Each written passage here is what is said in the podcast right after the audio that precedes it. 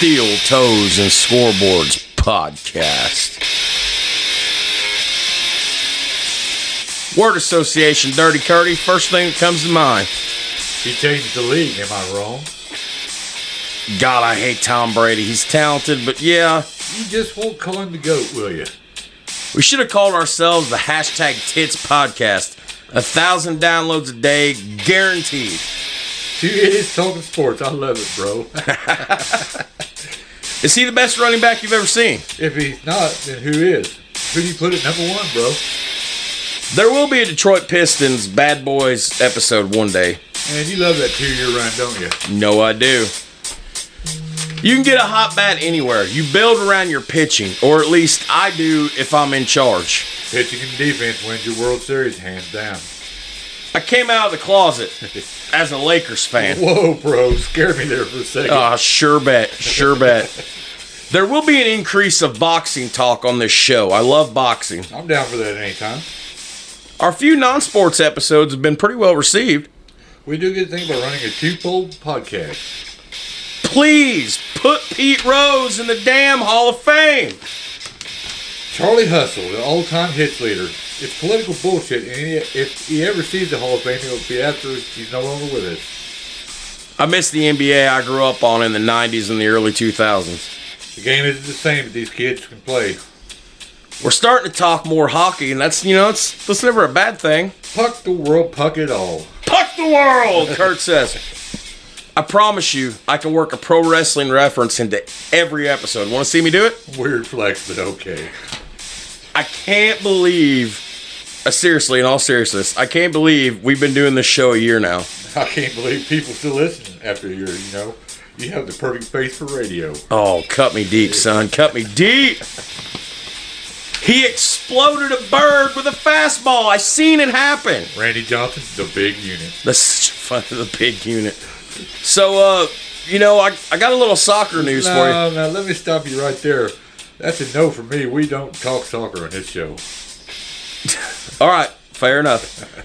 Let me ask you though: Does Kobe win three in a row without Shaq on the Lakers? What do you think? Boy, that's that's uh, it's pretty tough. All right, well, look at it this way: He's a future Hall of Fame quarterback. Without question. And he's still so young. Lots of knowledge left in that kid. All right, guys, enjoy the next episode of Steel Toes and Scoreboards coming to you now.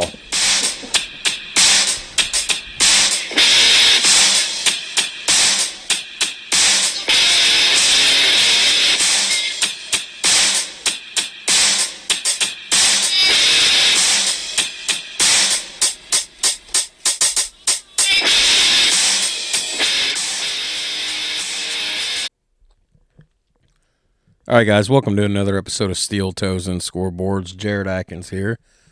Uh, I don't quite know where Puss is. Um, I do know he's been pushing himself pretty hard at work lately, so he might have fell asleep on me. We were set for seven thirty, and uh, you know it's almost. Uh, I told him I give him a little bit here. I had to get set up. It's been a while since we've done this. Uh, obviously, I just put out something yesterday, like 40 minutes worth of nothing, just to let you guys know that we're still around. and then I texted him today, and I was like, "Dude, fuck this. We have to, we have to get back on the mic." So, and uh, the few fans that we do have have been asking for content, so we're we're here for another Weeknight Chronicles episode. Uh, got a lot to talk about. A lot, a lot of news stuff's going on. Obviously, like I said yesterday. Uh, and if you haven't checked out that little 40 minute mini episode, uh, do it if you want to. Uh, there's no groundbreaking content. But uh, as I said yesterday, we've missed so much news because we haven't been together since December.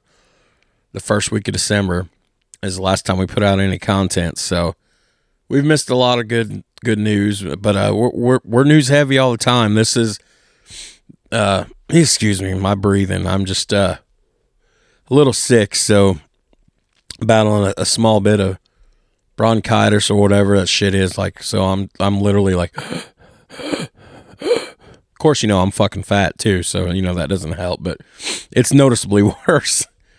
But uh, anyways, uh, that's gonna annoy me because you guys, you know, you can hear it right here when I go, but you're not hearing it constantly back up reverbing circulating around these headphones. But anyways, uh, I done lost my train of thought. Two minutes in, Kurt ain't here to to guide me, and I'm already went fucking just the other way. All right. Uh, so as always, we will uh, we will roll tape, and uh, if we can get a hold of Kurt, that's fantastic. If not, have no fear, he'll be back with us. As I said yesterday, I still have a busy couple of weeks yet left in January, so it will be the end of January, beginning of February before we can actually get together and do a full length feature episode. But uh, that being said, let, let's get into it. And I want to start by talking about Tony Stewart. Uh, this news is a little over a week old.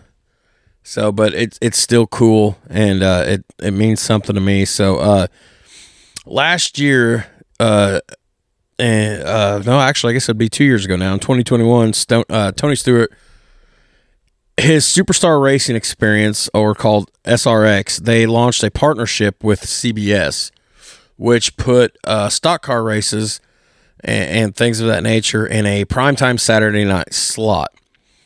Now, what the Tony Stewart SRX, the uh, the Superstar Racing Experience is, is they pit uh, drivers and from NASCAR, from IndyCar, and from other series against each other in identical cars, and uh, just let them battle it out.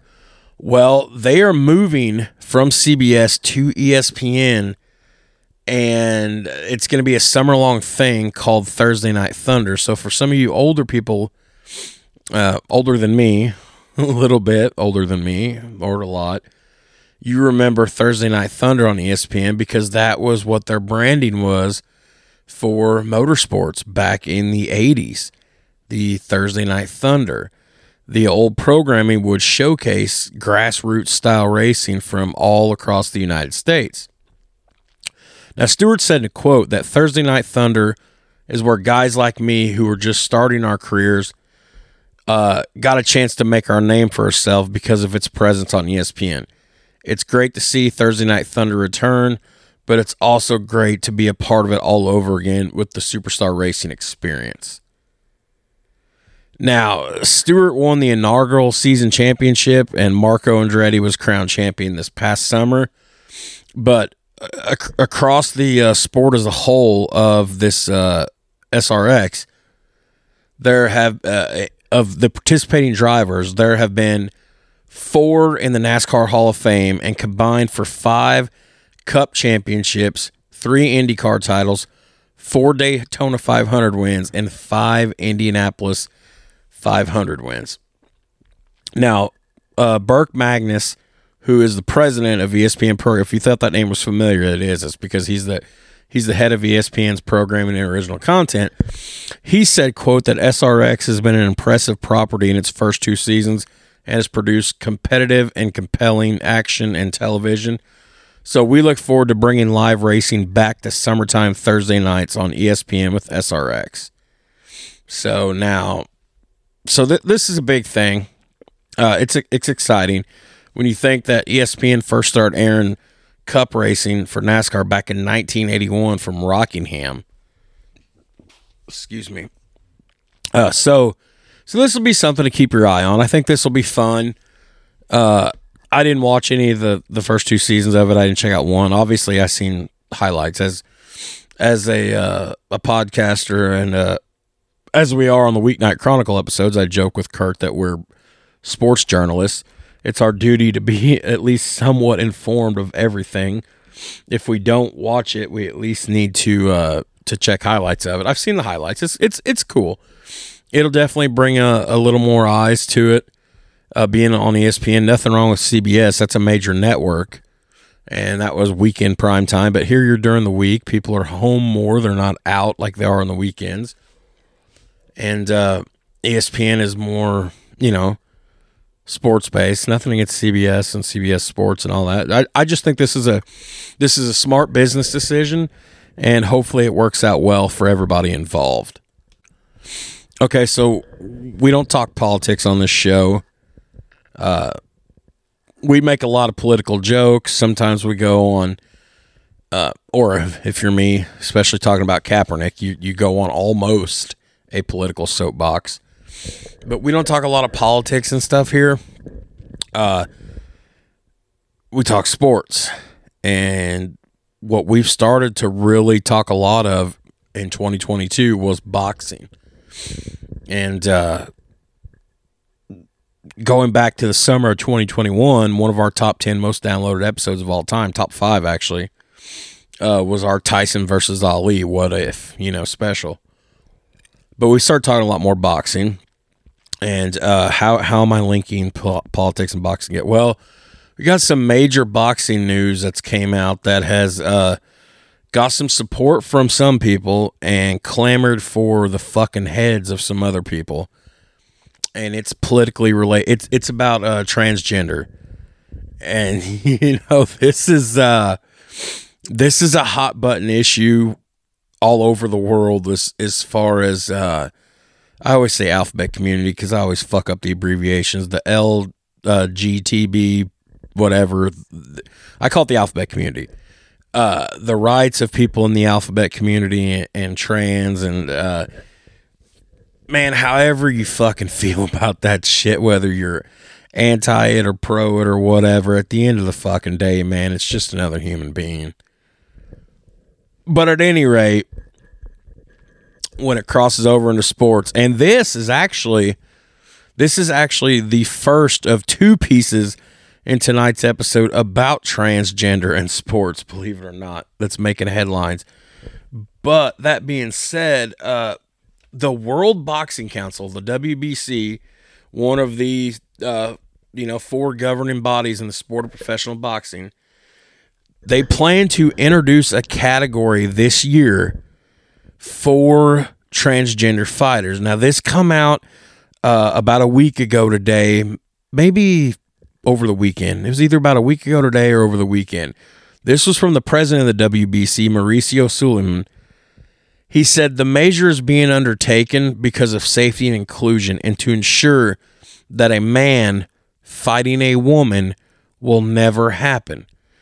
So, what the WBC is going to do is they are going to employ an at birth rule, which means a transgender fighter who is assigned male at birth will only be allowed to box against other transgender fighters assigned male at birth, with similar limitation applying to transgender fighters assigned female at birth. Quote, now this quote is coming from Mauricio. It says, quote, the World Boxing Council, through its medical committee and technical committee, reached a determination after studies and important talk during the annual WBC convention. An absolute and total confirmation was reached to not allow fights between people born men against people who were born women, regardless of what their current gender is. That is the main determination to not allow fights between men and women for the protection that we have always had of women's boxing. On the other hand, a program is opened with a committee to allow transgender people to participate in boxing if they wish. It is an inclusion pro- program, and the World Boxing Council rejects any type of discrimination. That is why instead of simply rejecting and putting aside transgender people who want to box a man against a man or a woman against a woman of birth, we'll have parameters and a committee that endorses and gives them a special program. Now, Mauricio said that the WBC will start seeking out athletes interested in competing in 2023 and most likely create a league and a tournament. How, I mean, you can take this how you want uh, the whole transgender thing in the sports and and man honestly and i don't mean any fucking disrespect it hurts my head it, it hurts my head when i think about all this it it, it, it uh they're at the end of the day they're just people but there's so many different facets to them and their genders and the things you have to say uh, and the things you can't say and how you have to just work like i try to be a decent human being at the end of the day i'm an idiot on this show but at the end of the day, I try to be a decent human being and do the right thing. Sometimes I fuck up. Sometimes I fail. Like I'm gonna pull no punches. But uh you know, to some people thinking, well, they're being disrespectful here. They're they're not allowing trans. That's not at all. They're they're opening another category for you. For some people who feel like so I, I, guess that's how you take it. Like, I, like I'm really perplexed about this. Uh, I've I kind of scoured the internet. I found some kickback on it. and then I found some support on it. Okay, maybe they are not allowing you to fight this category, this weight class against this fighter because of at birth assignments versus where you are now. But they're still creating they're creating another category or a league or something, which is going to give people who probably never would have got a chance anyways a chance. So maybe you're sacrificing one quote unquote for the greater good. And I think this is a good thing. I think this is going to be a really successful thing. Uh, you know what? You can shit on it all you want for the people that are saying that this is uh, transphobia and, and hatred and prejudice towards trans people. And believe me, like I said, when I scoured the internet, there was some feedback about uh, that way. But at the end of the day, you're giving people a chance who probably wouldn't have had a chance to begin with. So you might be taking a step back here for now, or it feels that way, but you're taking two steps forward in the long term for what you're preventing, uh, for what you're uh, doing and presenting for combat sports and the sport of boxing and uh, human rights. So hats off to them, man. Like literally, like I am fully in support of this because again, to some people it looks like we're being, you know, disincluded, disincluded, not unincluded. But then over here, you're opening up a whole nother avenue. So again, I could talk about this all day. Uh, but this is a really good fucking thing. This is this is honestly a feel good story. This is awesome. So uh, you know, there you go, WBC. All right, I need some water here. Uno momento, por favor. Okay. Let's talk about Memphis. Y'all remember Lorenzen Wright? I do. No? Name not sound familiar? Oh, you out there in the background here. I can hear you shouting. You remember Lorenzen. Yeah. Yeah, he yeah, unfortunately he did pass away. Yeah. Okay, yeah. So Memphis plans to retire the jersey of Lorenzen White during a game next month. Come this is coming uh 12 or 13 years now after he was fatally killed. So the program uh, said yesterday that it's going to retire number 55, which Lorenzen Wright wore. Lorenzen White wore. Lorenzen Wright wore uh, at the halftime of the game against Tulane University on February 4th. Now, Lorenzen White was a he was a standout player for Memphis. He ranks in top 50 all time on the Tigers all time scoring list. He played 13 years in the NBA. Uh, in 2009, he was named to the school's Hall of Fame for athletes, and he was a he was a big, intimidating dude. Dude was six foot eleven. Uh, he retired from the NBA and following the 2008 and 2009 season. Where did Lorenzen Wright play? For those of you that don't remember, well, he had a few pit stops in the league. Uh, he was drafted by the Clippers, and if I remember correct, he was a top ten overall pick. I don't remember where at, but if I'm not mistaken, uh, he should have been a top ten overall pick. Uh, and I do believe he was was he, he he was drafted in L.A. I can remember that clear as day.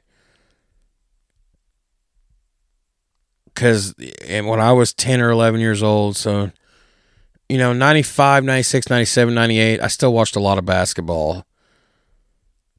And I want to say I was about 9 or 10 when he came in. So that's, and it was an LA team. You know, fuck it. Fuck it. Where's the Google? Kurt, hop in the Google machine for us.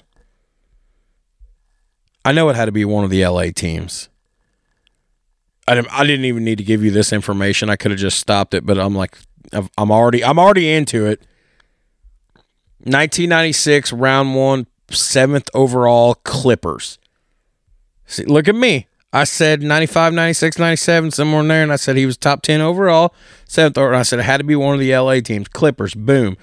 He played his first three seasons, four seasons in the league with the Clippers. Uh, he had a pit stop with the Atlanta Hawks. played for the Grizzlies from 2001 to 2006. From 6 to 08, he went to the Hawks from uh, and finished 2008 with the Sacramento Kings. And his last season in the league played with LeBron in Cleveland. Okay, but anyways, getting back to, you know, they're going to honor his jersey, but of course, can't talk about this without the tragic murder. And of course, if any of you can remember, uh, the death of Lorenzo Wright was one of the most scrutinized and highly publicized uh, murder cases in Memphis, Tennessee history. They found his, uh, unfortunately, rest in peace, they found his decomposing body in a swampy Memphis, Tennessee field uh, in the summer heat in July of 2010. He had been missing six days, almost a week before his body was discovered. Of course, it was later that her that his ex-wife and her friend uh, were involved in this. Uh, they were obviously. Uh, it took several years. Uh, it took several years to to get this, but finally in December of 2017, uh, Lorenzo Wright's ex-wife uh, and her friend Billy Ray Turner were indicted on murder charges. She later entered a surprise guilty plea on a lesser conviction charge, and she got 30 years in prison. Uh, and in March of 22, Turner was convicted of first degree murder and sentenced to life in prison with no parole. But anyways, uh, they're they're going to honor his jersey, which which is nice. Uh, Lorenzo Wright was a big dude, man, six eleven.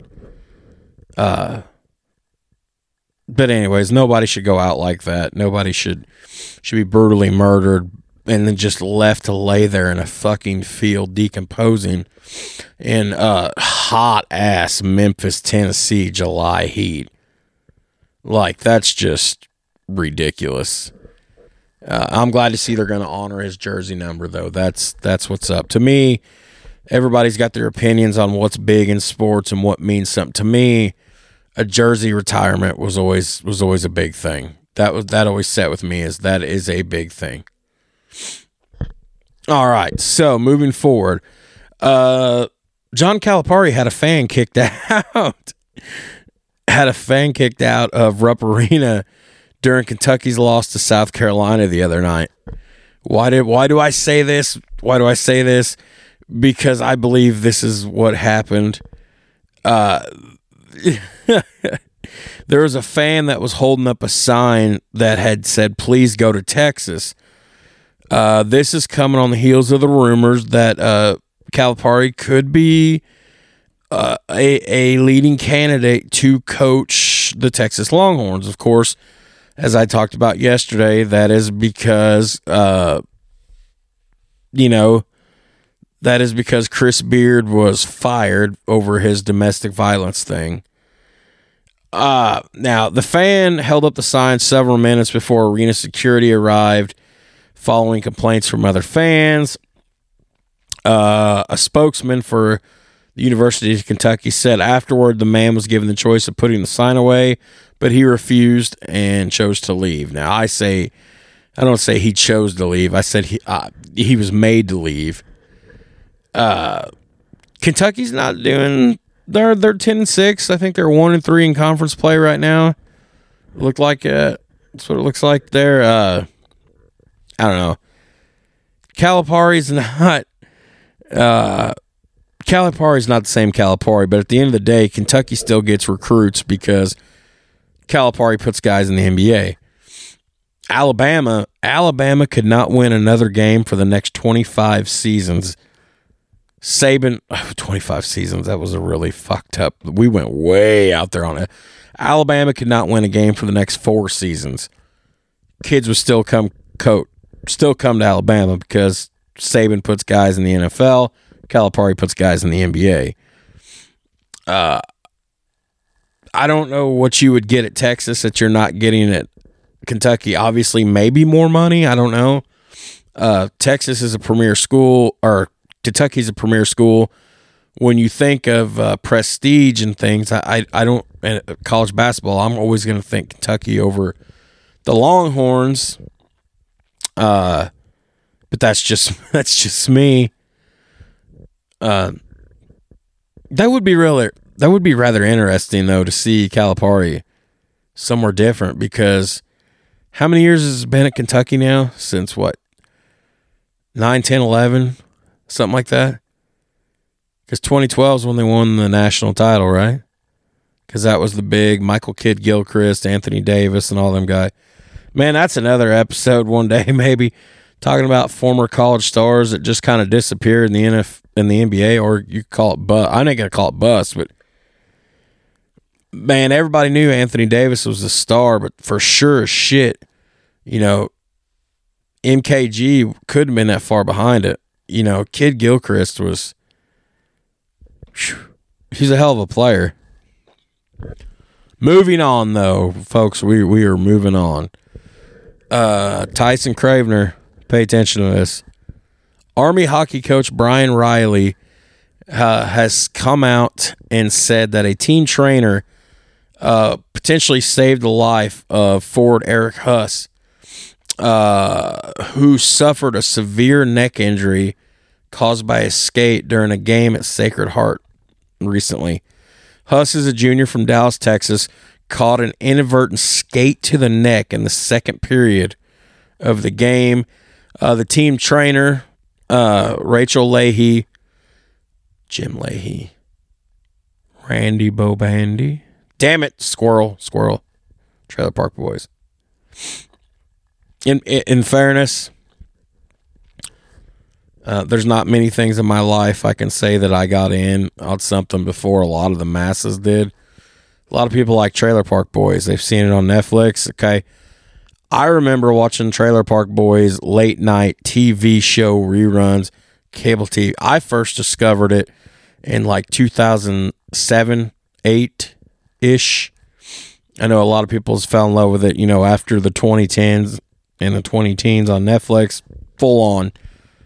You know, that's one of the things I'm proud to say I, I got in a lot earlier than most people. I don't happen in my life very often. But uh, I can't look at anybody with the last name Leahy now without automatically right to Trailer Park Boys.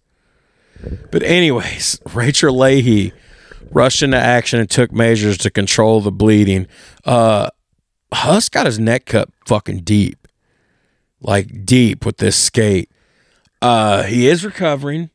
He's expected to make a full recovery. Uh, he's expected to return to West Point campus uh, in the next few days uh, after going surgery at the hospital. Uh, and Army hockey coach Brian Riley came out and said that uh, a terrible tragedy was avoided tonight and a life was saved because of the quick action of our trainer and the medical staff that were in the arena tonight. We're grateful that our player will live to see another day and is okay because of them. Uh, this injury come almost in a year, almost a year to the date uh, that um where did it happen at? Excuse me, somewhere in the Northeast where we had a where we had a high school student die from a similar wound from a skate during a hockey game. Uh, where was that at? Kurt and I weren't doing Weeknight Chronicles in January of 2022. We didn't start these till April. Where the fuck was that at? If you hop in your Google machine and you, and you Google it, somewhere in January of 2022, somewhere in the Northeast around, somewhere in that, that area around, you know, New York, New Jersey, Connecticut, Rhode Island, Maryland, Delaware, somewhere in that area, the Northeast, there was a high school student who couldn't have been 15, 16, 17 years old. He had a similar injury on a hockey game with a cut on his neck from a skate, and he fucking bled out and died. Uh, and that that led to because I can remember the headlines. We weren't doing Weeknight Chronicles then, but I was, my God, I lived off the ESPN app. I still do and that was all the, they were talking about for a couple days was they were examining god i can hear that breathing again I hate winter, man. Whatever it is, it's in my chest. Anyways, uh, they were they were examining and how to make the equipment safety safer, more safer for youth sports. But at the end of the day, this this kid died. This high school student died. But anyways, Huss's injury was almost an, a year to the day. So thank God, tragedy averted there, crisis averted. This young man's going to live to see another day, which at the end of the day is the most important thing. Moving on. Maybe I need to start segueing when I say moving on.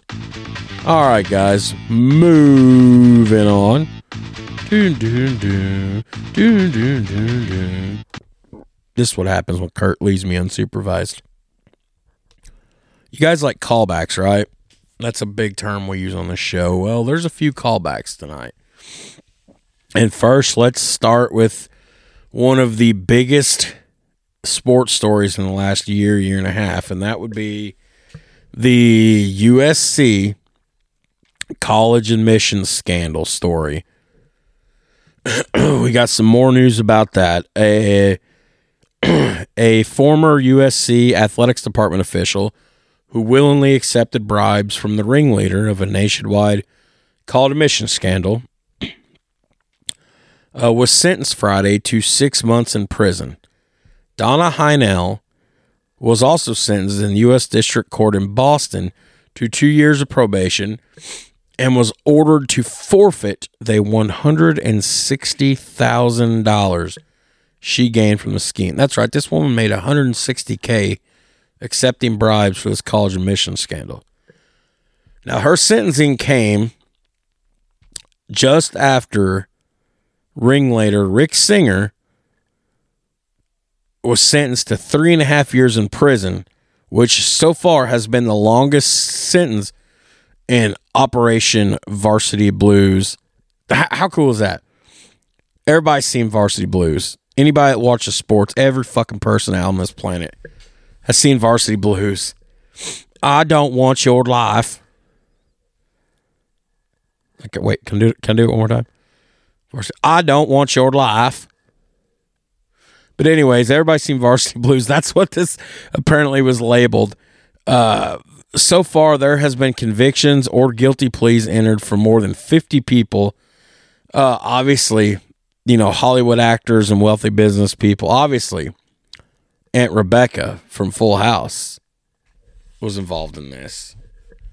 We all know, and I can't remember who all else was in, this, but uh, so uh, Heinel, uh, you know, uh, I just lost my place in my notes here. Prosecutors said that Heinel abused her position as the liaison between USC's athletic coaches and the subcommittee on athletic admissions by misleading the committee into approving the admission of approximately two dozen singer applicants as purported athletic recruits when in reality the coaches had not recruited them and some did not even play the sport that they were purportedly being recruited to play, the prosecution wrote in a sentencing memorandum. Now, the university started to catch on, and surprised high school counselors raised red flags. She lied to cover her tracks, and she continued the scheme. She remains re- reluctant to accept the responsibility for her actions. Defense lawyers asked that she be spared prison time. So, uh, her conduct for which she takes full responsibility is not representative of who she is of who she was or who she is today, wrote her defense attorney. An outwardly strong and powerful woman with a fragile and insecure inner being. Dr. Heinel's fall from grace is the product of her own decision making, but it is also the product of the pressures put upon her by a dysfunctional university school system at USC and the powerful men who, inhabit, who inhabited her orbit. Okay, so Kurt and I had a field day with this story when we first started talking about it, uh, and we have uh, we have had many callbacks to this story on our show, and we have a field day with this all the time. Like y'all let kids into school who I, I mean, I don't, I don't really want to, I don't ever want to, inc- not include anybody, but y'all let kids into school that probably had no business being at that school. Definitely had no business being involved in a sport they said they were being involved in when they had no experience with it. Of course, some did. Some were just worser player, worser. Look at me. Some were just far worse as players than the others. Uh I don't really know what to think about this story. I mean, they got Aunt Becky. You know, I mean, my God, they got Aunt Becky for God's sakes. And I mean, she had to deal with that. She she, but you know, uh, excuse me, I'll be honest so much. You know, Aunt Becky fucked up. She made her bed. She lied in it. It was all good.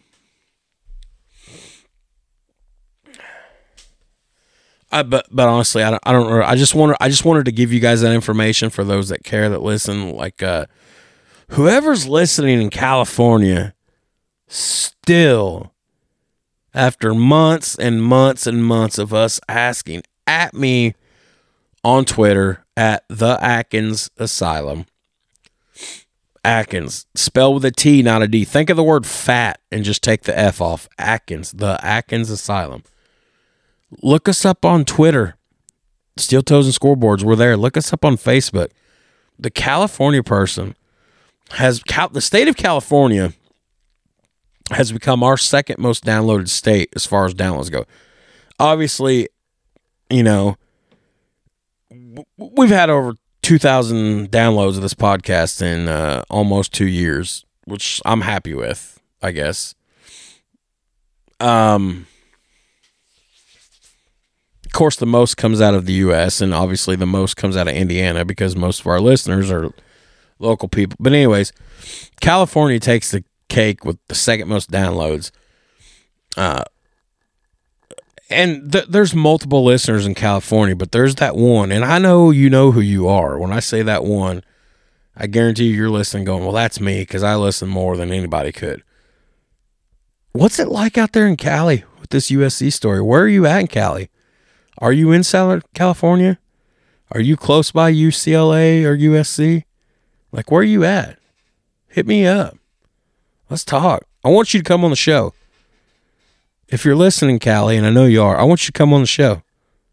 Hit me up. Send me and Kurt a message. Well, me, not Kurt. Kurt doesn't have social media.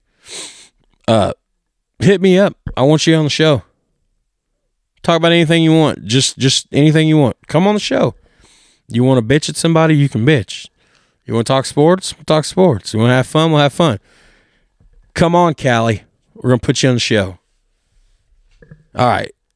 Moving on. I'm gonna start doing this now. I'm entertaining. I'm lost without Kurt here. I have I just I like to joke that I can run the show without him, but I really can't. When I have no buffer, I do stupid shit like this, like playing the like ah. So this is a callback to our 40 minute episode yesterday, so long ago, just talking about Phil Baroni and what's going on. And uh Phil did get charged officially. Um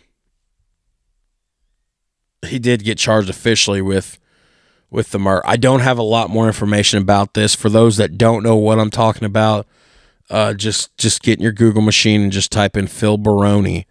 Uh, he's a former UFC guy. He was charged uh,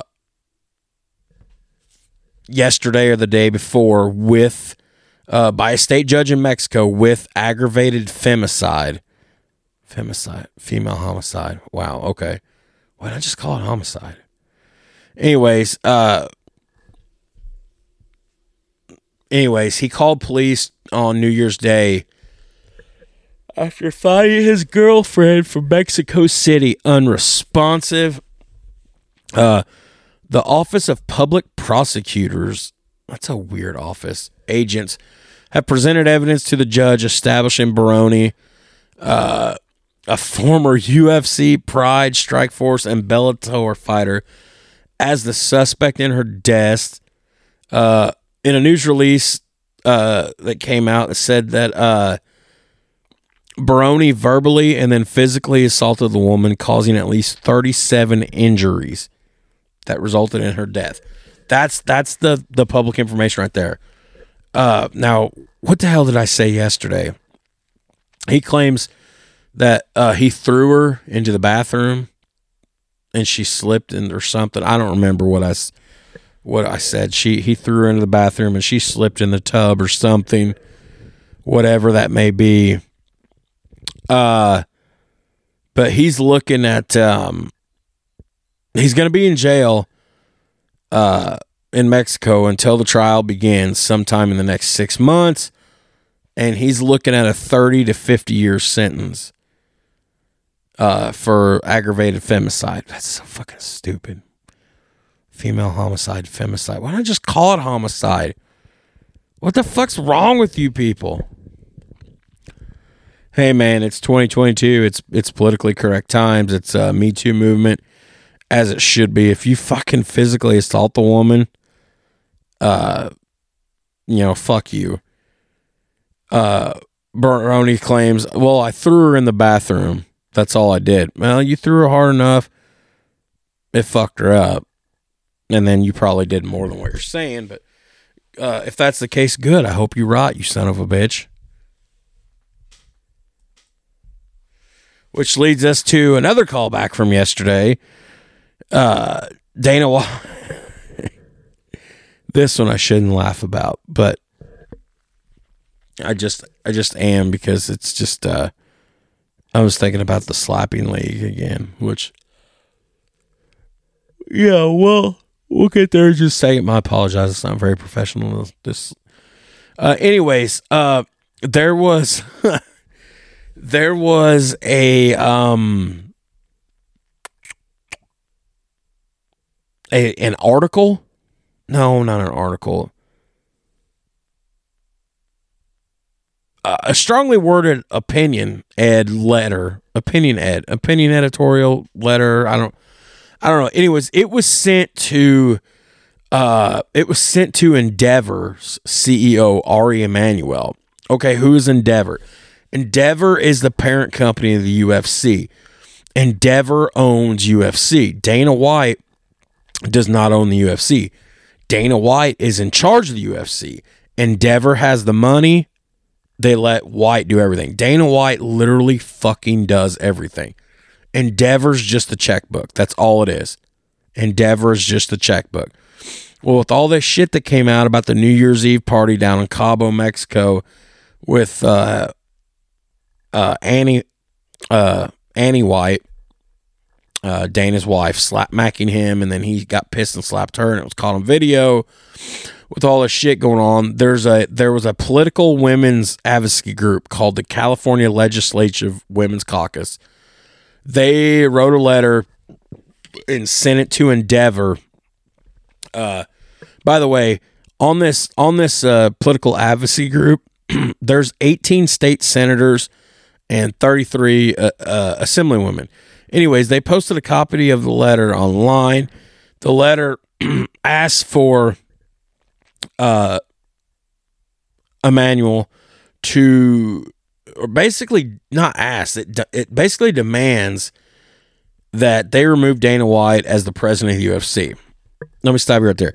Number one, that's not going to happen. Dana White brings in too much fucking money for Endeavor. Dana White could kick a baby in the face in the middle of Times Square and he's running the UFC the next day. Matter of fact, he's running the UFC the next day and having lunch with President Biden or the Dalai Lama after kicking a baby in the face. That's not so that's not going to happen. Uh the the letter says, quote, uh, the head of a major sporting organization cannot claim to be for the safety of women while a video of him striking his wife continues to circulate online without a response from you, Mr. Emanuel. The hypocrisy is astounding. Enough is enough. Dana White needs removed now. And, again, uh, if, if you haven't seen the video, uh, whether you, I don't know if you want to see it or not, if it might be too traumatic, hey man, we're, we're trying to cover all our bases and be as PC as we can. Cancel culture sucks. We're all trying to be PC. Uh, it, I mean, uh, you see them sitting there, they're talking. I would you call it a VIP lounge? Maybe. he says something to her, and okay, they're rich. I mean, Dana's made a lot of millions. Him and Ann, uh, him and Annie aren't hurting for money. Obviously, they're at this club. He's probably drunk, a little fucked up. Says something to her. She slaps him. You can clear as day see, like she slaps him in the face. and then he hauls off and just pops the ever loving piss out of her. And then immediately they're swarmed. People are separating them.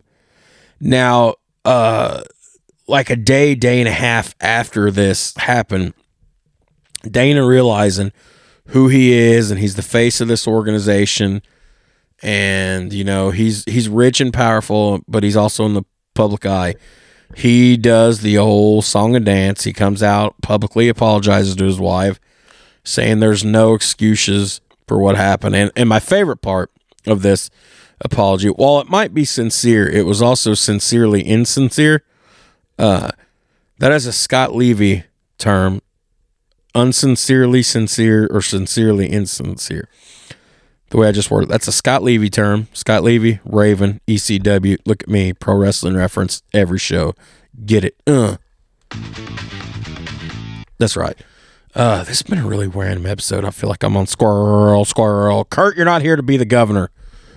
Uh, anyways, my favorite part of that, he in it that uh, this is my favorite part of the song dance. God, I keep repeating myself. Oh my God, I can't focus. Sorry, guys. this, this is what happens. Kurt's not here to just kind of right the ship. Okay. My favorite part of the song and dance is when people always finish it with, I deserve whatever happens to me, or I deserve what you say. And Dana Dana finished that like that. He did he did the full circle 360 spiel which again, uh, he should apologize. Now, maybe he was legitimately being sincere. I'm just saying this because we've always heard me say all the time that rich people and celebrities aren't held to the same standards that we're held to. They get away with shit that we don't, and they can say and do whatever, and they're the most. In, anyways, you know, good for him apologizing. I just don't believe it was that sincere. Uh,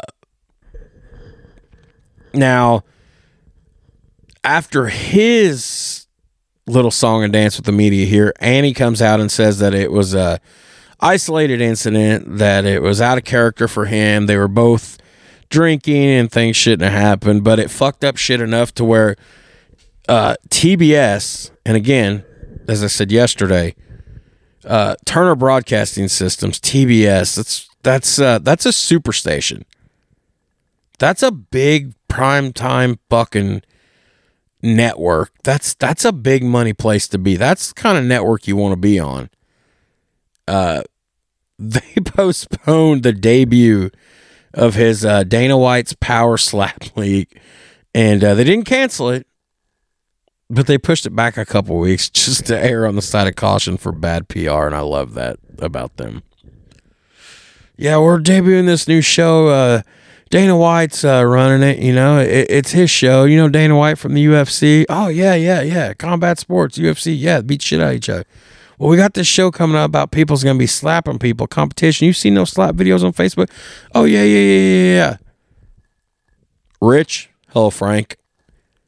We need to uh, hold off on Dana White's Power Slap League here. Let's push it back a couple weeks. What's the matter, Rich? Uh, Dana slapped the ever loving piss out of his wife on New Year's, and uh, nine million people saw it. So um, we don't want that kind of bad PR. Anyways, uh, where are we at here? I told you tonight was going to be full of callbacks, or, or a lot of them, and and this here we we have a callback to this one's a short callback. This one was just been within the last month, month and a half. Uh, and this is about Kevin Harvick. As we said, at, at the end of the 2022 NASCAR season, Harvick said, you know, he, he had a decision to make about his future in racing. And people kept asking him, and he said that he would know, you just know when the time is right. You just know when it's time to hang it up or when it's time to make your farewell tour. Well, Harvick announced uh, this morning that uh, this is the farewell tour. This is uh, this is it. After uh, you know, over two decades and at the sports top level. Uh, 2023 is the swan song for Kevin Harvick, which is going to cap uh, a sure NASCAR Hall of Fame career.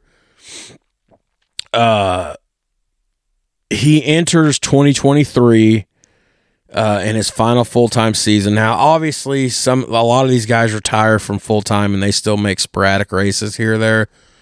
Uh, never say never, right? You know, he could run a part time schedule, he could run no schedule, but he enters uh, 60 times in victory lane in the Cup Series, uh, including a 2014 Cup Championship he achieved in his very first season with Stewart-Haas Racing's number four team. Harvick said, quote, today, there's absolutely nothing else in the world that I enjoy doing more than going to the racetrack, and I generally looking forward to this season. But as I've gone through the years, I knew there would come a day where I had to make a decision. When would it be time to step away from the car? I've sought out people and picked their brains. When I asked them when they knew that it was the right time, they said, It'll just happen and you'll realize that's the right moment. You make a plan and you decide when it's your last year. It's definitely been hard to understand when that right moment is because we've been so fortunate to run well. But sometimes there are just other things going on that become more important. And for me, that time has come. Now, Harvick's run of success has come with two organizations. So he's had 23 Cup Series victories with Richard Childress Racing and 37 more with team co owners Tony Stewart and Gene Haas for Stewart-Haas Racing. Now, he's scored championships in the Xfinity Series in 2001 and in 2006 as well with championships across several series and a NASCAR Cup Series win total that ranks in the top 10. Harvick's legacy is one of the all time great drivers, as secure said NASCAR President Steve Phelps. Beyond his success inside a race car, Kevin is a leader who truly cares about the health and future of our sport, a passion that will continue long after his driving days are complete. And on behalf of the Bill France family, and all NASCAR, I congratulate Kevin on a remarkable career and wish him the best of luck in his final season in NASCAR. Now, of course, uh, I'll never forget this. And uh, I was talking to my dad this evening when I was going through notes, and I told him this. Uh, remember when Harvick took over for Earnhardt and he won and like his my dad even remembered that. My dad said, didn't he win like his second or third or fourth start? Third? So if you remember, unfortunately, the, the passing of Dale Earnhardt at the Daytona 500 in February 2001, uh, Harvick got called up from the Xfinity Series by Richard Childress, uh, and he took over driving Earnhardt's car. That was when they took the number three off the side and uh, changed it from black to white and put a number 29 on. And in his third race of the season – uh, he won the race. And Harvick talked about that today. He said, looking back on it now, you realize the importance of getting in the cup car.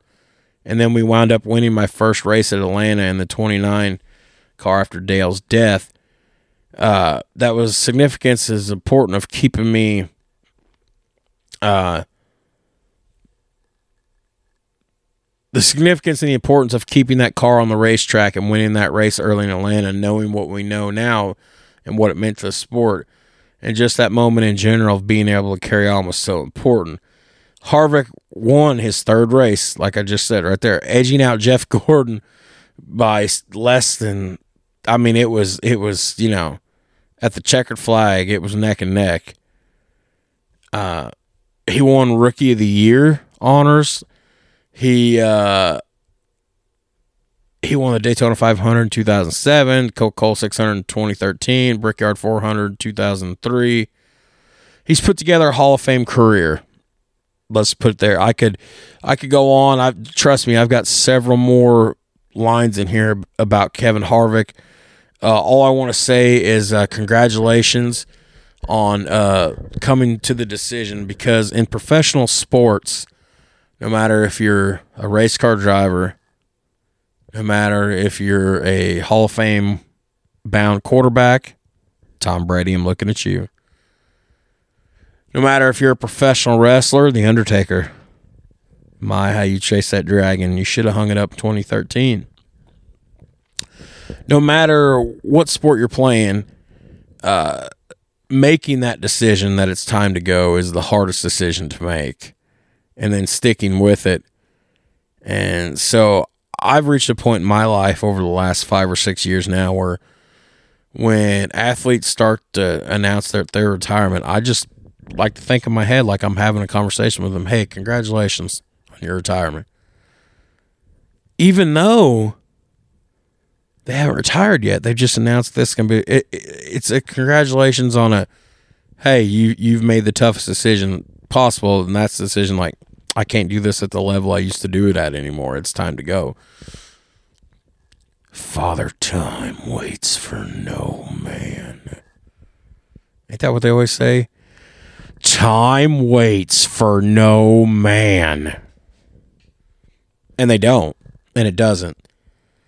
Uh, and believe me, I don't want to get on a sidebar tonight, but believe me, that shit's true because you know what? At 35 years of age and being fat and uh, just, you know, being fat and whatever, and uh, being a smoker for so long before I quit last year, let me tell you something.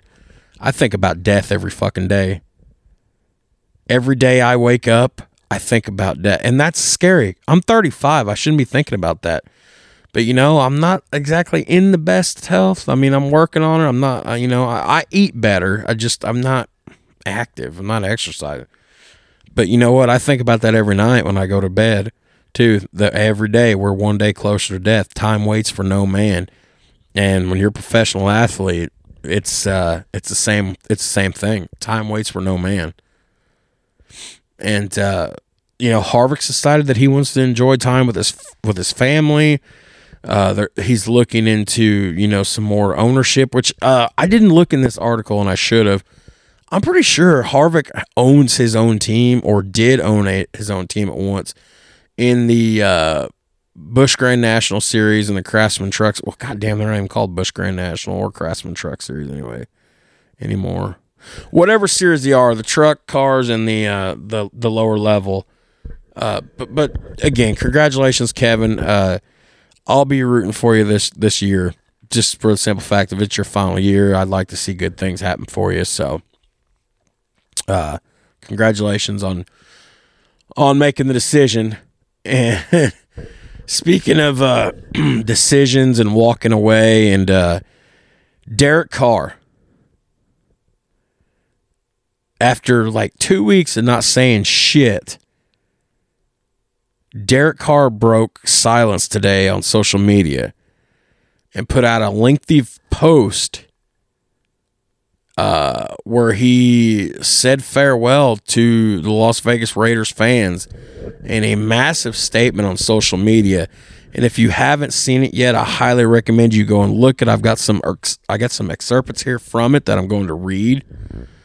But uh, yeah, man, because uh, he he got benched a couple weeks ago. If you guys don't remember that, this whole shit, it's it, it's almost like apropos or something, or I, I don't know. It's just uh, you know he like he's leaving or he thinks they're they're getting rid of him. Anyways, uh, Carr would go on to say, and again, I'm not going to read the whole thing, but go check it out. It's uh Carr said, It breaks my heart that I didn't get an opportunity to say goodbye in person.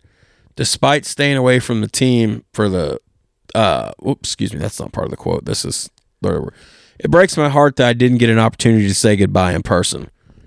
We certainly have been on a roller coaster in our nine years together, haven't we? From the bottom of my heart, I am so grateful and appreciative of the years of support that you gave to my family and me. We had our share of both heartbreaking moments and thrilling game winning drives, and I always felt like you were there next to me. It's especially hard to say goodbye because I can honestly say that I gave you everything I had every single day in the season and the off season. It wasn't always perfect, but I hope that I was able to leave you with more than a few great memories as Raider fans. Now, why this is interesting, uh, as Carr signed a five year, $125 million contract extension in 2017, and then a three year, 121.5 million extension last spring and said in 2021 that he would probably quit football if he had to play for any other organization because quote I am a Raider for my entire life. I'm going to root for one team from the rest of my life. It's the Raiders.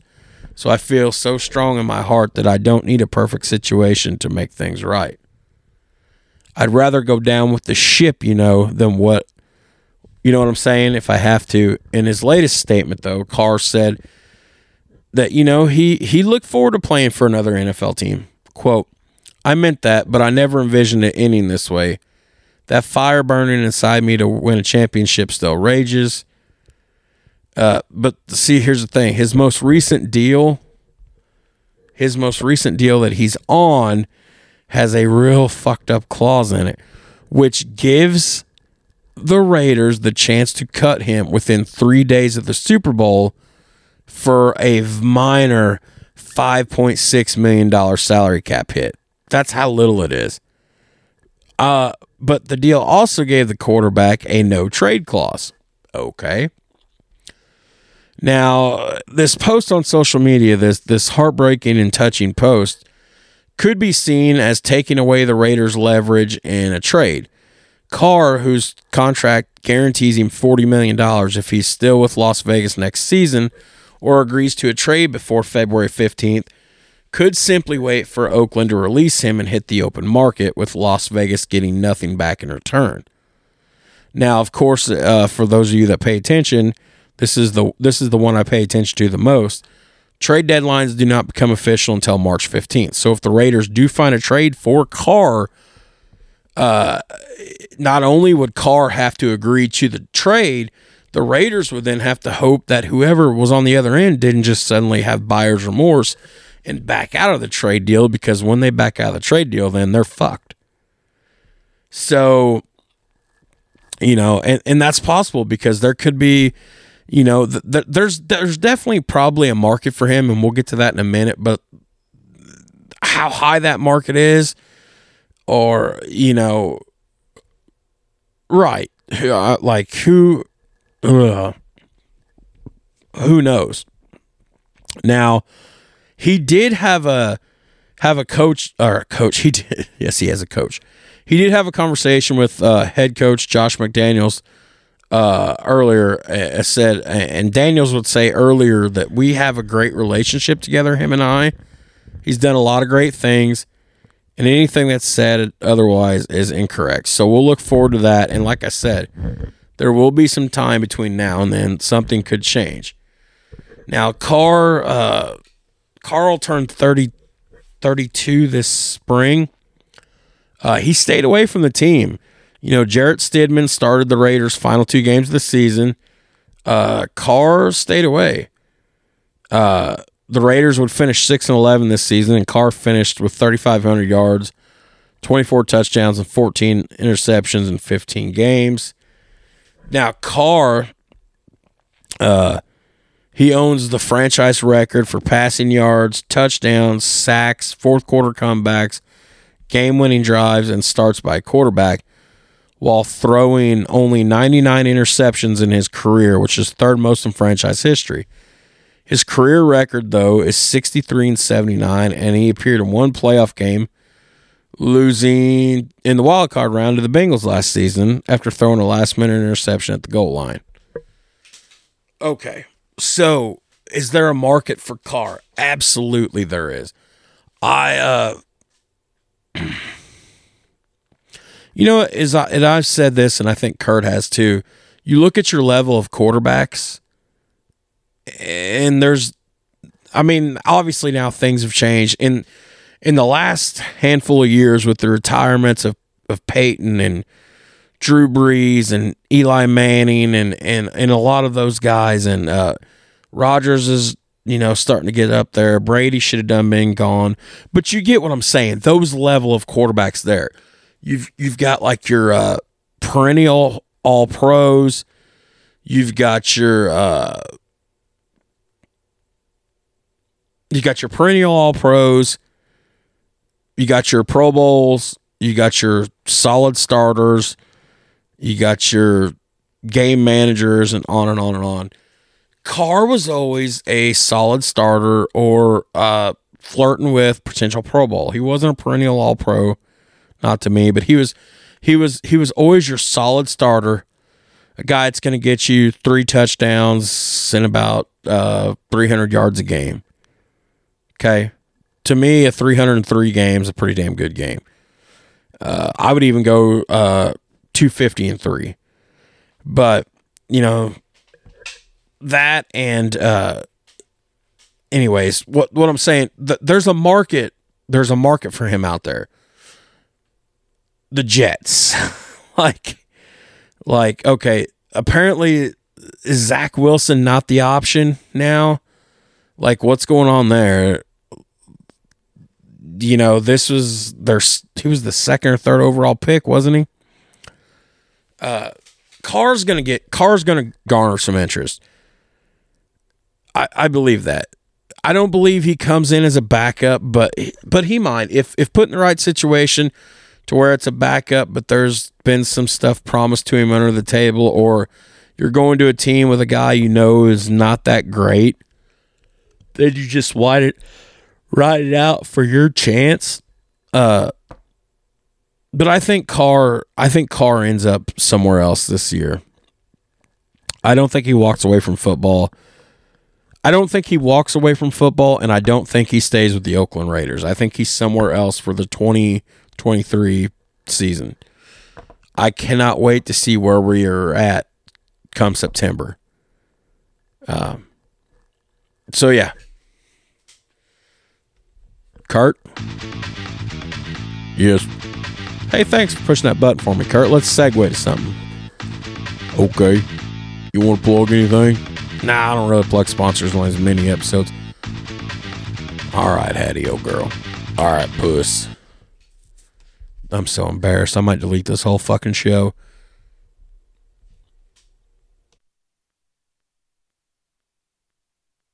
Here's a little something I wanted to throw in here. Northwestern, while I mean, I've never really considered them a, a, an enormous uh sporting powerhouse. I'm more thinking about them for their academics, especially doctoring and stuff. But uh, they're making news because of their football program is in some shit allegations involving hazing, which I know some of you listening you're like, hazing's a rite of passage. That's how things are done. Well, 20, 30 years ago, yeah.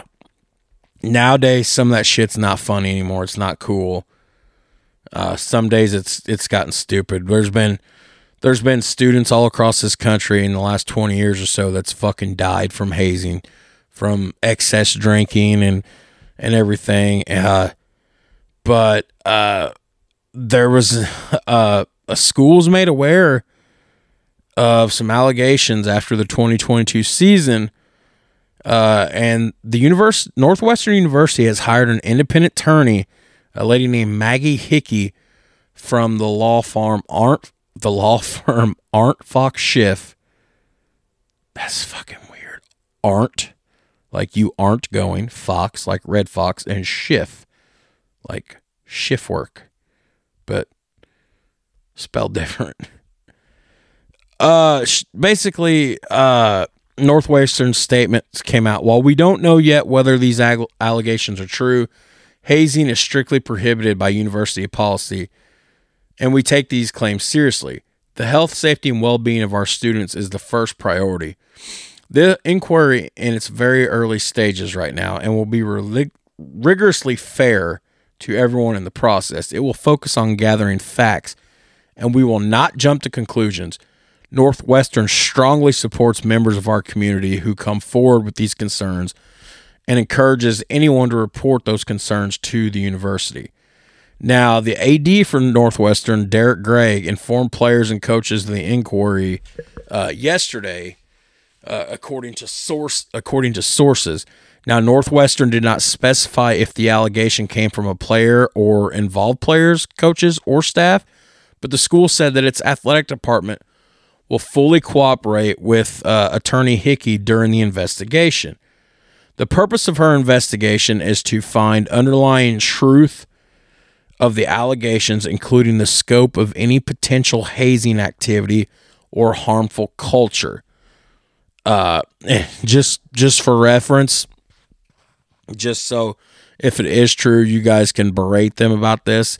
Uh, they should be focusing more on their play than hazing because uh, Northwestern finished one and eleven this year. Uh, that's the worst record since it went winless during the 1989 season.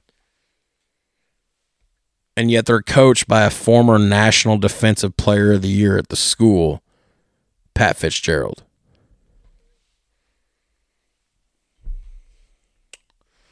Uh, another callback. Uh, back in November, October, we talked a little bit about uh, Matt Holliday.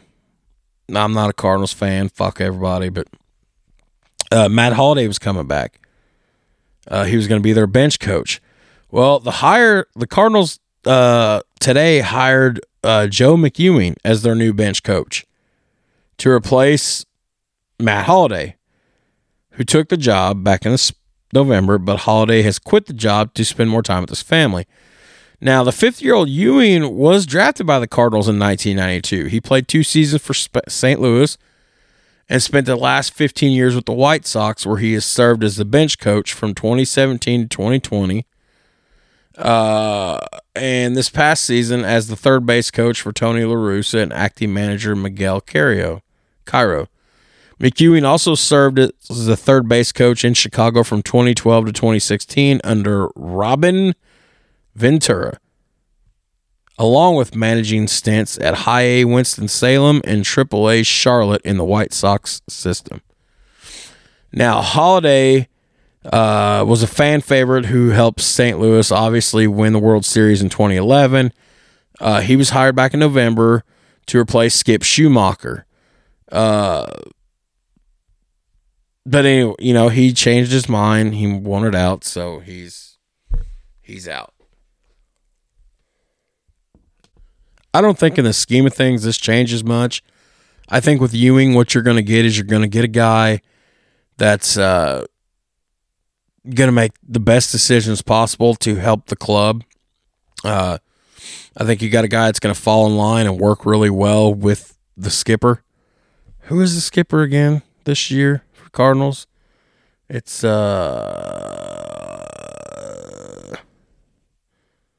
Yeah, Oliver still. Okay.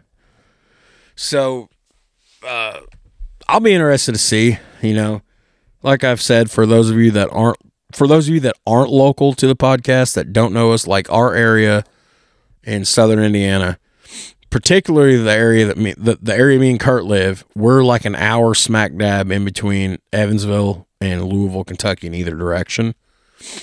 Uh, but but but our area, everybody's either a Cincinnati Reds fans because you can be in Cincinnati in three hours, a St. Louis Cardinals fan because you can be in St. Louis in three hours, uh, or you know a Cubbies fan or a White Sox fan because Chicago's, you know, we're in Southern Indiana, Chicago's just you know right up there, or a Yankees fan because everybody's a fucking Yankees fan. I, I personally I'm a Philadelphia Phillies fan, you know, Bryce Harper. But, uh, you know, I'll be interested to see what goes on with Cardinals fan. I'd like to hear what Cardinals fan has to think about Ewing taking over as bench coach. Like, like Matt Carpenter or Matt Carpenter. Uh, you know, I just lost my train of thought. I was thinking, I was looking at my notes ahead at something. I think I think Matt Holliday. I don't know why I said Matt Carpenter. I think Matt Holliday. Um, that would have been. All, I just don't understand why he takes the job and then he resigns two months later. I mean, I I'm all for wanting to spend time with your family. Believe me. Uh, I love nothing more than time with my children. But uh, you know, I mean, whatever. That that's good. That's you know, good for him. And uh, we will definitely see what happens. Now, let's uh let's segue. We got about two or three pieces of news left. I want to segue to um to the other part of this transgender podcast that I was going to talk about tonight. And that's going on with this whole NCAA transgender banning, discrimination thing, and all that stuff because some big shit went down.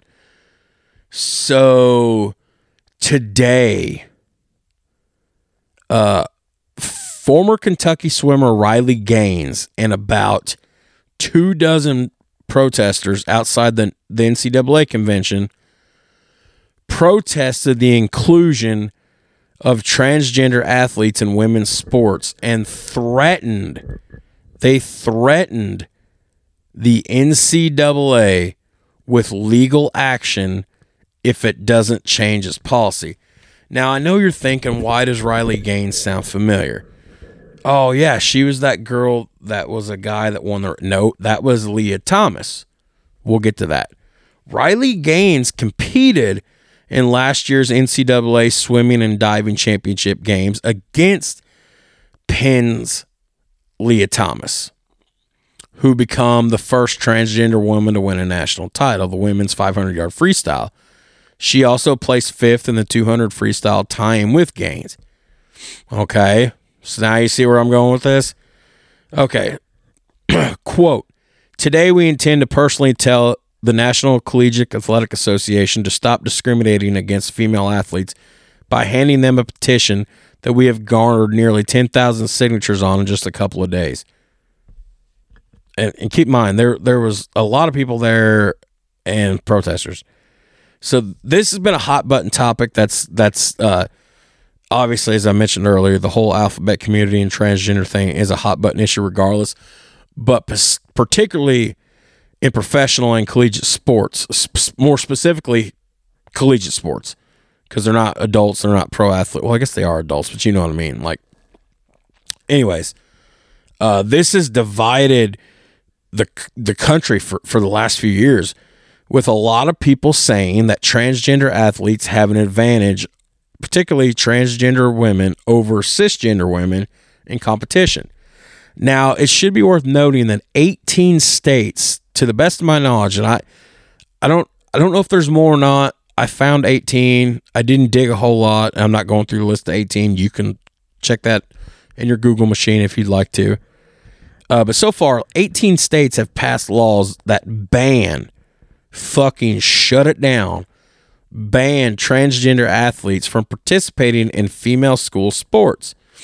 Now, earlier this month, a federal judge ruled that West Virginia's ban is 100% constitutional and can remain in place. Now, the NCAA has uh, permitted transgender athletes to compete since 2010. The Transgender Student Athlete Participation Policy, that's a mouthful. The Transgender Student Athlete Participation Policy was updated last year, taking a sport by sport approach that brings the NCAA in line with the United States and International Olympic Committees. Hold on, it gets better. Full implementation of the policy was scheduled to be phased in by August 2022, but the board of direct, board of governors approved this week a recommendation to delay that through the 2023-2024 academic year to address quote operational considerations for this issue. Now, NCAA leadership says that the stated goal in the policymaking is, quote, not if transgender athletes are included, but how. So in their mind, this was going back to what I said about the boxing thing. You know, we're not just we're not excluding you. We are including you. We're just going to do it a different way. Well, that opened up a can of worms. Uh, Ivy League executive director Robin Harris said of this today we want to have an environment that is fair, welcoming, and inclusive, or inclusive. Sorry, inclusive for all the athletes. They are playing by the rules," said NCAA Director of Inclusion Gene Merrill. Now, Schuyler Bailar, a transgender man who switched from the women's swim team to the men's swim team during his time at Harvard, said he believes the NCAA is doing the best it can to be inclusive, fair, and effective with its policies. The challenge is uh, that the standards are not static. Uh, now, the, and then this is where it, what I said it gets interesting. Now, while this protest was going on, uh, and this is another mouthful. Well, not really mouthful. The Alliance Defending Freedom attorney, Christiana Christina Kiefer, said that the NCAA is violating title is violating Title IX. We all know what Title IX is. Okay. Uh, it's violating Title IX, the gender equity legislation from 70s. You know, she said, so I think that could look like a federal lawsuit coming against the NCAA. I think that could look like a Title IX complaint, and I think it could look like even universities starting to actually push back against the NCAA, saying, hey, we have a legal obligation to protect fair athletic opportunities for female athletes. And if we fail to do that, you're kind of binding our hands and not allowing us to fill our legal obligations to our female athletes at our schools.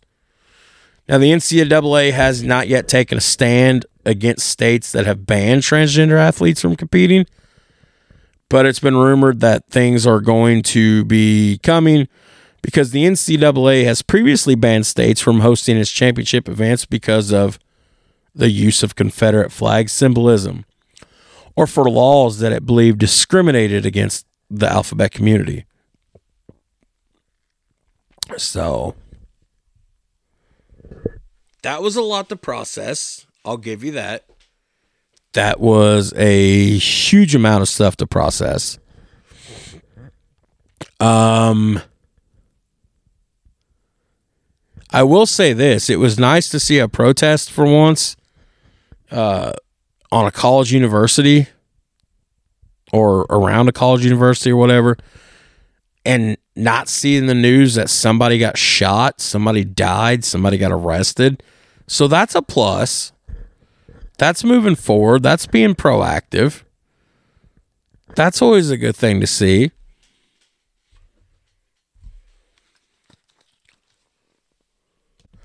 So we got two things left, and I'm going to skip one of them. Uh, I will just say uh, Olivia Dunne pretty much shut down LSU security that was supposed to be protecting her. Who's Olivia Dunne? Well, if you've been all over TikTok and Facebook, you know who Olivia Dunne is. She's uh, she's a gymnast star for the LSU Tigers. Uh, she's a social media influencer. She's what 19, 20 years old, whatever. She's got like 10 million followers across social media. And she had a, a meet coming up, and basically her fans shut the shit down. Uh, Google it, check it out. It's impressive. I watched the video, read the article. Uh, we're just, uh, yeah. Her fans shut security down. they didn't have enough. Basically, LSU's come out publicly saying they're going to have to rethink security for this young lady. Uh, I'm going to end with Trevor Bauer. Callback. We have talked about Trevor Bauer so much. Uh, so, okay, sorry. I just had a text and thought it'd be from Kurt waking up, but it wasn't. Okay, so callbacks. Uh, Trevor Bauer. Uh, I don't know if I mentioned this on yesterday's show or not. I know when I said yesterday that Kurt and I had started to work on a format to do notes last week and then we had to recancel. I put something in it because uh, Trevor Bauer was released today by the Los Angeles Dodgers, uh, which is complete and utter fucking bullshit. And the Dodgers aren't even my team. Uh, he was released today, six days after they de- he was designated to start pitching because you know he won the whole bullshit thing and the equivalent of time served and they was putting him back in the league well uh so here we go uh they were trying to trade him. I guess they couldn't find anyone to to take the trade. Uh, so they pushed him on release waivers that ultimately makes him a free agent. Now the Dodgers are going to owe him the remainder salary of 22.5 million in 2023 but they're going to save uh, a little over three quarters of a million dollars, just under three quarters of a million dollars, the major league minimum if another team decides to sign him. Now, Bauer's going to turn 32 this month. Uh, he hasn't pitched since he faced the sexual assault allegations in the middle of the 2021 season, which we all remember. Uh, 10 months later, that's when Manfred handed Bauer a 324 game suspend, a two year suspension, which was twice as long as the longest penalty under the league's domestic violence policy. Bauer appealed this. It triggered a seven month grievance process that ended with that ended with independent arbitrator ruling on December 22nd that Bauer's suspension would be trimmed to 194 games and he would be reinstated immediately. So Bauer, who will be docked pay for 50 games at the start of this season, won the National League Cy Young as a member of the Cincinnati Reds during the COVID 19 season of 2020. Bauer joined the Dodgers in February of 2021 on a three year, $102 million contract, but he didn't pitch past June 28th. So, and we've all heard this story. This is about the uh, the two sexual encounters at his home in Pasadena with this young lady uh, from San Diego. Uh, she'd filed for the domestic violence restraining order. And we've and, and I'm telling you, you'll have to go back to Weeknight Chronicles episodes. I don't know if it'll be in the title or or it might be in the episode description because sometimes what's in the title of the show episode is not in the episode description. Uh, these basically these two had rough sex, and when I say rough sex, I mean like rough, rough sex. Uh, some people are into it, you know, whatever. I mean, kinky's kinky. Not. I learned a long time ago. You say not my kink if it's not yours. So just I guess I'm guessing I'm saying don't judge Trevor for having kinky fucked up sex that you know some of you are don't have the gall to have anyways. Uh, Damn, that that sounded really fucked up thing to say. I'm sorry, I'm running without a Kurt here. I have no Kurt. I have no Kurt filter tonight. But anyways, uh, as as we uncovered this story all throughout 2021 and 2022, more and more information came out. Then the information started coming out that you know this they had this rough sex. It was consensual. Then the information comes out that this woman had exchanged text messages with her friends saying they were going to extort money out of Trevor Bauer. Then there's all this shit. Well, although they extorted money, he got a little violent with. Like, this was a completely fucked up story. Like, this bitch literally ruined his life. Yes, I said bitch. I did. I'll own up to it. This bitch literally ruined his life for a couple of years. So, uh, but then two other women would come forward making similar allegations. Uh, and that's when Major League Baseball lost their shit and they handed down a two year suspension. Now, during that time, uh, the Dodgers didn't say a lot. They're just like, hey, uh, don't come around the facility. We don't need this kind of shit. Uh, Trevor had maintained his innocence from day one. Uh, to best of my knowledge, if Trevor is guilty of anything, it's just that he's a dirty, kinky freak that don't make him a fucking criminal. Now, the arbitrator's ruling came down a few days before Christmas. The Dodgers took the maximum time allowed, which was two weeks, to determine whether or not to reinstate him onto the roster. During that stretch of time, sources say the team's principal decision makers reached out to players to gauge their comfort level with welcoming him back into the clubhouse, and they met personally with Trevor Bauer in Arizona. In a statement released just last week, Friday, Bauer alleged that the Dodgers told me that they wanted me to return and pitch for them this year. A Dodgers source claimed today that that meeting did not go as Bauer said it could go. So, regardless, now they're going to owe him $22 million for this year, and he's not playing. He's That's guaranteed money in his pocket. He's getting that wherever.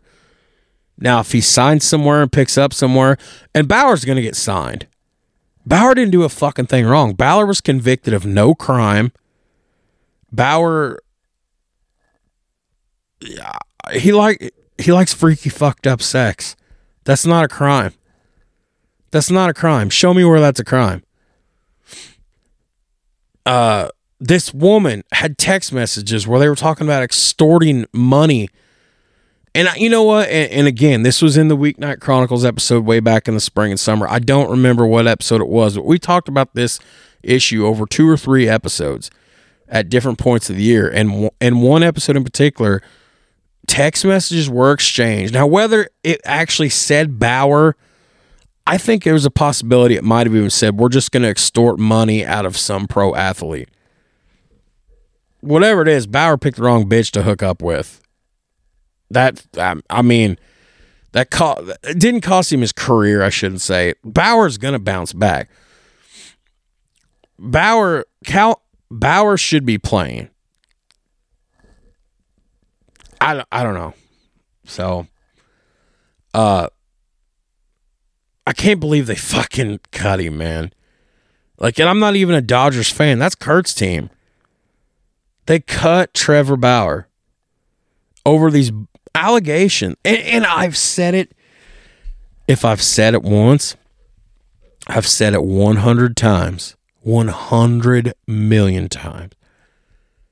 If you force your way onto a woman, if you sexually assault a woman, if you physically violently beat a woman, if you do anything like that to a woman,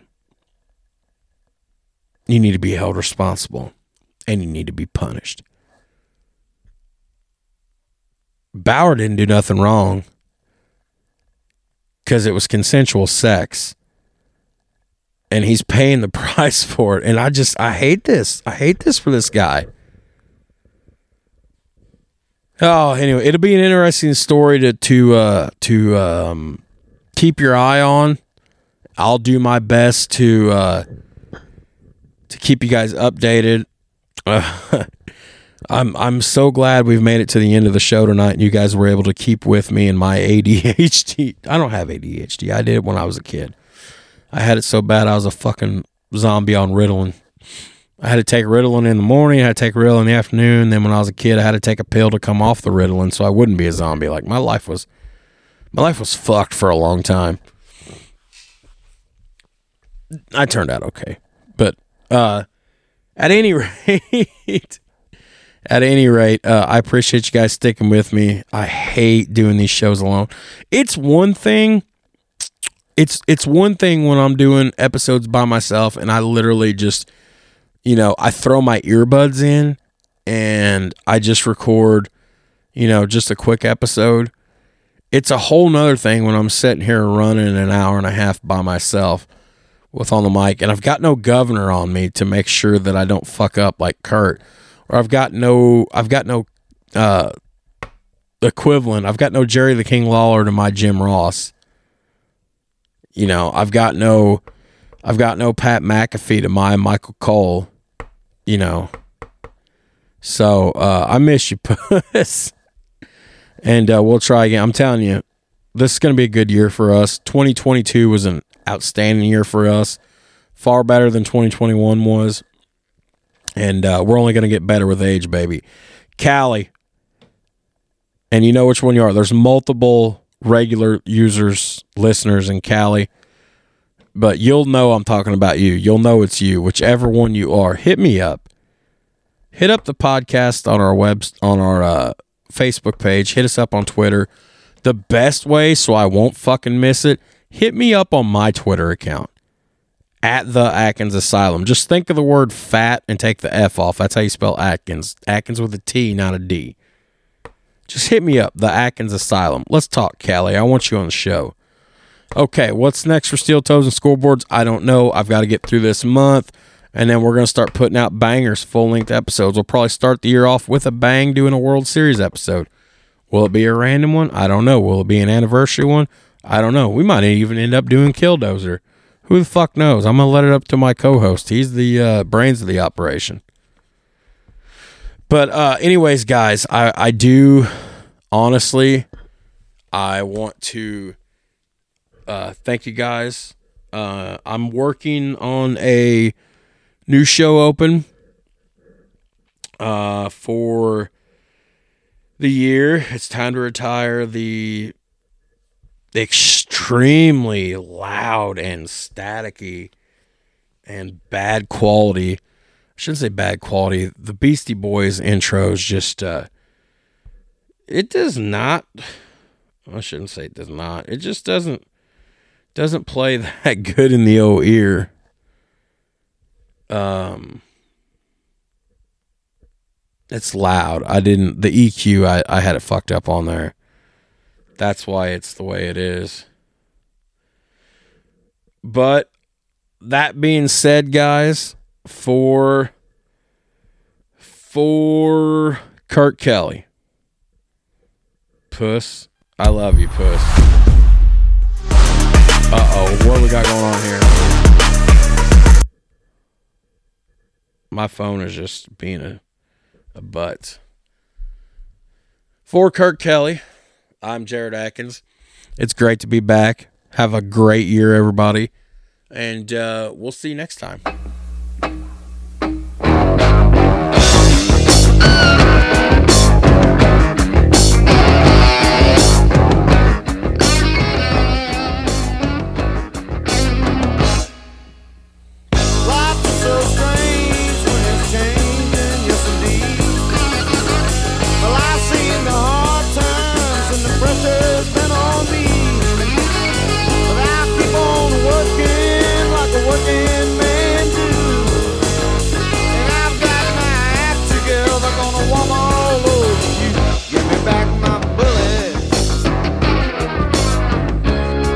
Find me a. Alright, guys.